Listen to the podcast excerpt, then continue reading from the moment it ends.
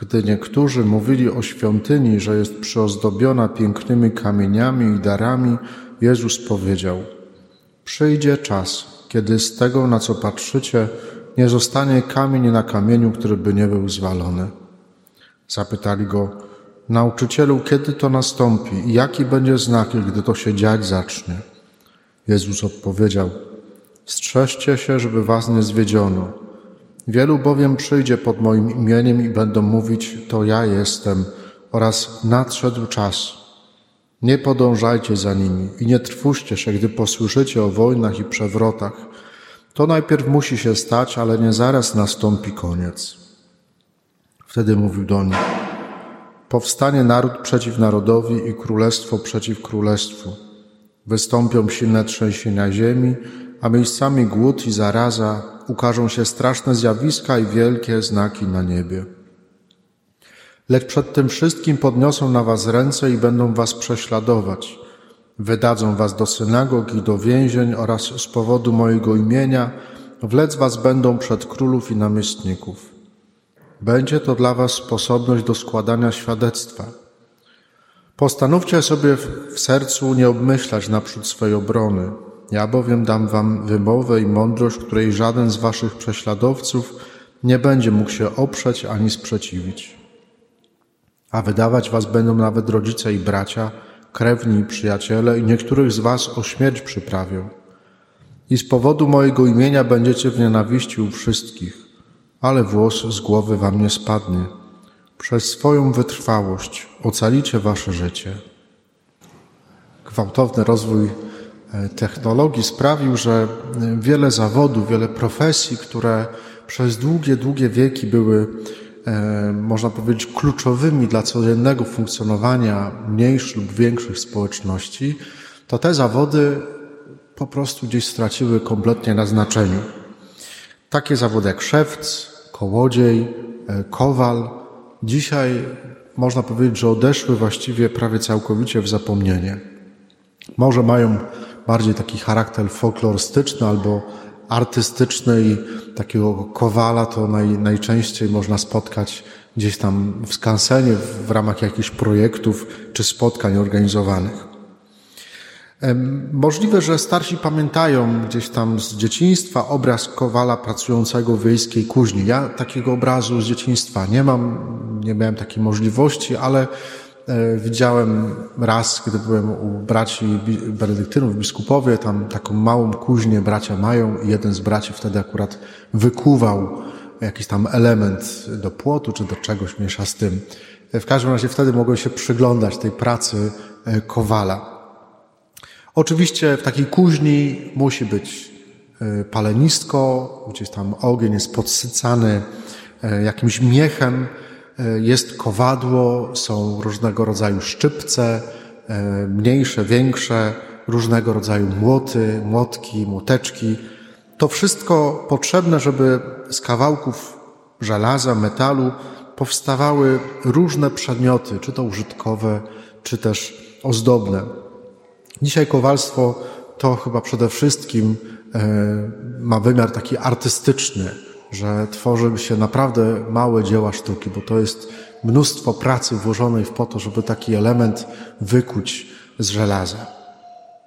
E, nawet jeżeli nie mamy takiego doświadczenia, to myślę, że e, jakoś wiemy, mniej więcej się rozeznajemy, jak ten proces tak ogólnie e, obróbki takiego metalu przez kowala, jak to wygląda.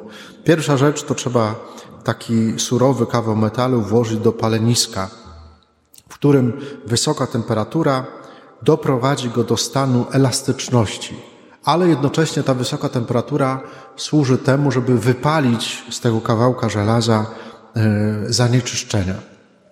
Następnie wyciąga się ten e, prawie że elastyczny, giętki e, kawałek metalu i kładzie się na stojącym obok kowadle. I przy pomocy szczypiec, przy pomocy młota wykuwa się te potrzebne, pożądane kształty. Co jakiś czas kowal także schładza dany przedmiot w wodzie, żeby następnie ponownie go rozgrzać do czerwoności i dalej kształtować. Tak się e, kilkakrotnie to dokonuje, w zależności od tego, jaki to przedmiot. Ten proces schładzania i rozgrzewania, schładzania i rozgrzewania nazywa się hartowaniem, czyli wzmacnianiem wytrzymałości tego elementu. Dlaczego o tym powiadam? Dlatego, że chciałbym te poszczególne momenty z pracy Kowala, tak bardzo, można powiedzieć, prozaicznie i bardzo prosto zobaczone, e, całkowicie niewprawnym okiem, chciałbym je wykorzystać jako klucz do tej dzisiejszej liturgii słowa.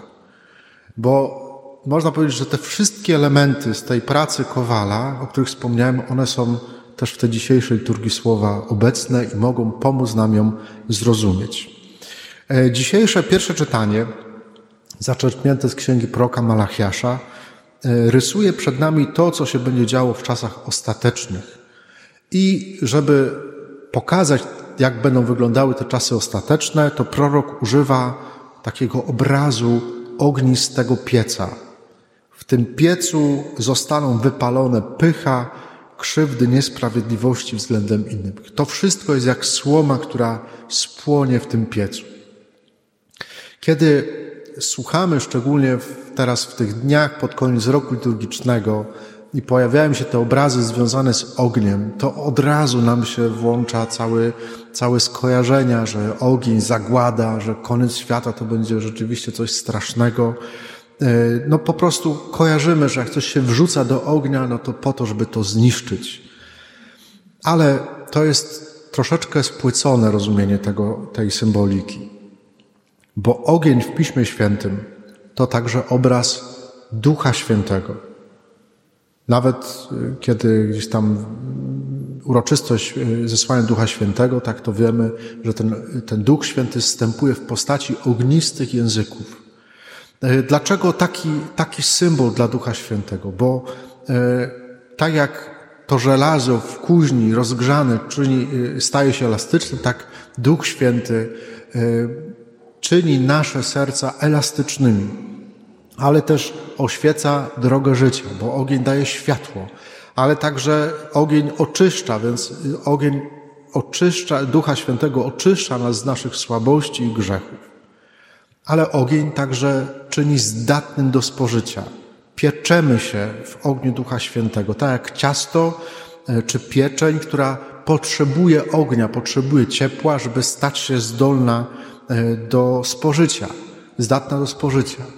Oczywiście, że nie, chyba nie ma takiej osoby, która nie lubi, jak się wyrabia ciasto, żeby tam palcem z tej miski wyciągnąć nie? i spróbować. Ale doskonale też wiemy, że jakbyśmy zjedli całą taką miskę e, tego nieupieczonego ciasta, no to będziemy mieli, mieli niezłe przygody żołądkowe. Po prostu to jest na dłuższą metę niezdatne do spożycia. I Duch Święty jest tym, który tak jak to ciasto czyni zdatnym do spożycia, to Duch Święty to robi z naszymi sercami. On piecze nas w swoim ogniu po to, żebyśmy dla innych byli strawni, żeby dla innych byliśmy zdatni do spożycia, żebyśmy, żeby inni mogli skorzystać z tego, kim, kim my jesteśmy. Przepiękna symbolika. W sekwencji do Ducha Świętego e, modlimy się o zadziałanie Jego Ducha, Jego ognia następująco. Nagnij, co jest twarde. Czyli ten, ten kowal, nagnij, co jest twarde. Rozgrzej serca twarde. W kuźni, tak jak wspomniałem, musi być kowadło, są młoty, którymi uderza się w obrabiany przedmiot na tym kowadle. I to także znajdziemy w dzisiejszej liturgii słowa. Bo jak się czyta tę, tę, tę dzisiejszą Ewangelię, to można powiedzieć, że każde słowo, które dzisiaj Pan Jezus wypowiada, to jest jak takie uderzenie potężnego młota. Bo On mówi o najtrudniejszych z możliwych doświadczeń, które czasami z prawej czy z lewej strony uderzają w nasze życie, których na swój sposób y, one do, doświadczamy ich w naszym życiu. Z tego, na co patrzycie, nie zostanie kamień na kamieniu, który by nie był zwalony. Powstanie naród przeciw narodowi, królestwo przeciw królestwu. Będą silne trzęsienia ziemi, głód, zaraza, straszne zjawiska, wielkie znaki na niebie. Będą was prześladować, wydawać was będą nawet rodzice. Będziecie w nienawiści u wszystkich. Każde z tych słów każde to, to, to, to określenie to jest naprawdę jakby zapowiedź kolejnych uderzeń, takich młot, życiowych młotów, życiowych trudnych doświadczeń. Ale jest potrzebne, powiedziałem także w kuźni, hartowanie, e, czyli schładzanie tego rozgrzanego metalu w wodzie, by po chwili rozpocząć cały ten cykl nagrzewania, wykuwania na nowo, aż kowal uzyska oczekiwany efekt. I to także znajdziemy dzisiaj w liturgii. To jest obraz odpoczynku i radości, o których mówi dzisiaj psalmista. Ten dzisiejszy psalm także mówi o czasach ostatecznych, ale pokazuje w zaskakujący sposób, jako czas radości. Całe stworzenie, wszystko co jest, cieszy się z tego, że Bóg przychodzi, Bóg powraca, żeby sądzić ziemię. Góry skaczą, e, klaszczą z radości, bo Pan przychodzi. I to jest też obraz końca świata, to jest też obraz czasów ostatecznych. Więc jest ta ochłoda, jest ta woda, która daje życie, która ożywia, a woda to znowu symbol Ducha Świętego. We wspomnianej sekwencji modlimy się tak. Słodkie orzeźwienie, w pracy tyś ochłodą, w skwarze żywą wodą. To nie chodzi o to, że mamy modlić się do Ducha Świętego, jak jest upał na dworze. Tylko wtedy mamy się wzywać Ducha Świętego jako wody, jako ożywczej wody w tych momentach naszego życia, kiedy mamy wrażenie, że nam się wszystko pali pod nogami, że wszystko nam po prostu się rozwala. To wtedy wyzywaj Ducha Świętego. Myślę, że e, ta dzisiejsza liturgia słowa, zbierając jakby te wszystkie obrazy, te, te biblijne i, i te kowalskie, zbierać to wszystko, e, myślę, że ta liturgia słowa chce nam pokazać, że wszystkie trudne doświadczenia, których w różny sposób doświadczamy, nie są najważniejsze. Jeszcze raz to powtórzę, że te wszystkie trudne doświadczenia, których każdy z nas na różny sposób, w różnym czasie doświadcza, nie są najważniejsze. I to nie umniejsza w ogóle bólowi i, i, i, i temu, temu cierpieniu, które za, bardzo często za tymi doświadczeniami idą to nic nie chcę absolutnie tego banalizować ani odbierać, bo każda taka sytuacja jest niezwykle bolesna, niezwykle dotkliwa, ale one nie są najważniejsze, one nie są celem same, same dla siebie. Nie doświadczamy tego wszystkiego, nie cierpimy dla samego cierpienia.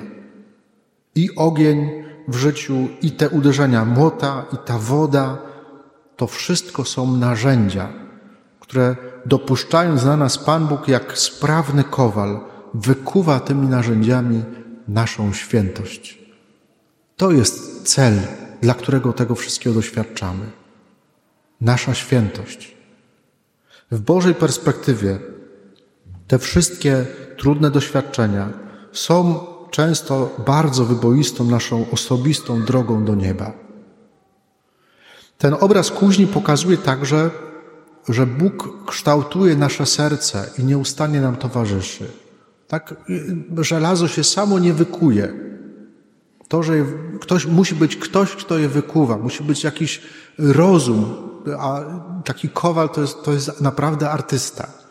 Więc musi być jakiś, jakaś osoba, która wykuwa to wszystko, która w tym, w tym bierze udział. Nie jesteśmy w tym wszystkim sami. Oba użyte obrazy i woda i ogień to są symbole Ducha Świętego, który jest stale obecny w Kościele, który ten Kościół prowadzi.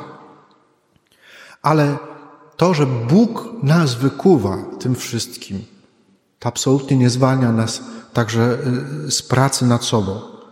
Nawet mówimy, że jesteś kowalem swojego losu. Każdy z nas jest kowalem swojego losu. To ja sam przede wszystkim odpowiedzialny jestem za moje osobiste zbawienie. I to jest ciężka robota, ciężka praca, z której nikt mnie nie zwolni. Nikt za mnie nie będzie pracował nad samym sobą. Każdy musi to zrobić sam. Pan Bóg daje nam wszystkie narzędzia.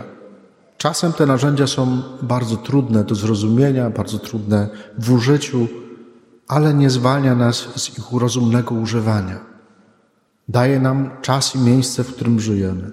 Daje nam ludzi wokół nas. Daje nam samego siebie w sakramentach świętych. daje nam rozum, daje nam wolną wolę, e, a żeby nas wzmocnić, dopuszcza na nas różne przeciwności do pokonania. Trzeba chcieć tylko z tych narzędzi, tylko, w dużym cudzysłowie tylko. Trzeba chcieć z tego po prostu skorzystać w swoim życiu. Święty Augustyn ujął to w takiej sentencji, e, mówiąc, że Bóg stworzył nas bez nas, ale nie może zbawić nas bez nas. Co to znaczy? To, że zaistnieliśmy na świecie, to naprawdę nikt z nas nie ma na to wpływu. Nikt się nie mógł powiedzieć, to, no to będę. Ale to, czy będziemy zbawieni, czy przygotujemy się na to, żeby przyjąć to, co Pan Jezus dla nas wysłużył na krzyżu, ten dar zbawienia, czy tak przygotujemy moje serce, żeby ono się jakby do tego było w stanie to przyjąć, to to już jest moja robota, którą muszę wykonać. I ostatnia myśl. Może się wydawać, że te obrazy, o których mówi prorok Malachiasz czy Pan Jezus, y, że te obrazy dotyczą jakiejś odległej przyszłości, końca świata, że to jeszcze mogę sobie z tym poczekać. No to z tą, z tą tezą bardzo mocno dzisiaj polemizuje drugie czytanie święty Paweł y, we fragmencie z drugiego listu do Tesaloniczan. To jest bardzo ciekawy list. Paweł głosił w Tesalonikach kiedy był tam w Tesalonikach, to, to jest grecka strona Morza Śródziemnego. E, Paweł w tych Tesalonikach e, bardzo ciężko pracował, o czym też wspomina w tym fragmencie. Co robił? Wytwarzał namioty. I to nie było tam, że sobie coś tam szył, tylko to były skórzane, ciężka robota, skórzane namioty, to wszystko trzeba było poskładać, poszyć, pomierzyć. Więc naprawdę ciężko pracował wśród tych, do których też głosił. I kiedy wyjechał z Tesalonik w dalszą podróż, to dochodzą do niego głosy o tym, że ci chrześcijanie w tych Tesalonikach e, rzeczywiście bardzo czekają na Pana Jezusa, który ma przyjść, tak? bo są czasy ostateczne, Maranata, przyjdź Panie Jezu. E, I oni czekają na tego Pana Jezusa, tylko tak są tym zajęci, tym wyczekiwaniem Pana Jezusa, że nic nie robią. Że po prostu, jak Pan Jezus za chwilę ma przyjść, za chwilę ma wrócić, no to nic nie robimy. To po prostu siedzimy, bierzemy różaniec i się modlimy, tak? Bo Pan Jezus za chwilę przybędzie, za chwilę będzie. I co Paweł do nich pisze? Nie zajmujcie się bzdetami, tylko weźcie się do roboty. I to jest niesamowicie ważna kwestia. My żyjemy w czasach ostatecznych. Koniec świata to nie jest rzeczywistość, która się gdzieś tam wydarzy. To się dzieje. Czasy ostateczne e, rozpoczęły się ze zmartwychwstaniem w niebo wstąpieniem Pana Jezusa. To jest czas Kościoła. I dzisiaj się rozstrzyga, to są dzisiaj moje decyzje o moim zbawieniu, o moim potępieniu. To są moje decyzje, które się dzisiaj jakby zapadają w moim sercu którą stronę ja pójdę w moim życiu. Pan Jezus mówi na końcu tej dzisiejszej Ewangelii: Przez swoją wytrwałość ocalicie wasze życie. Oby tak było. Amen.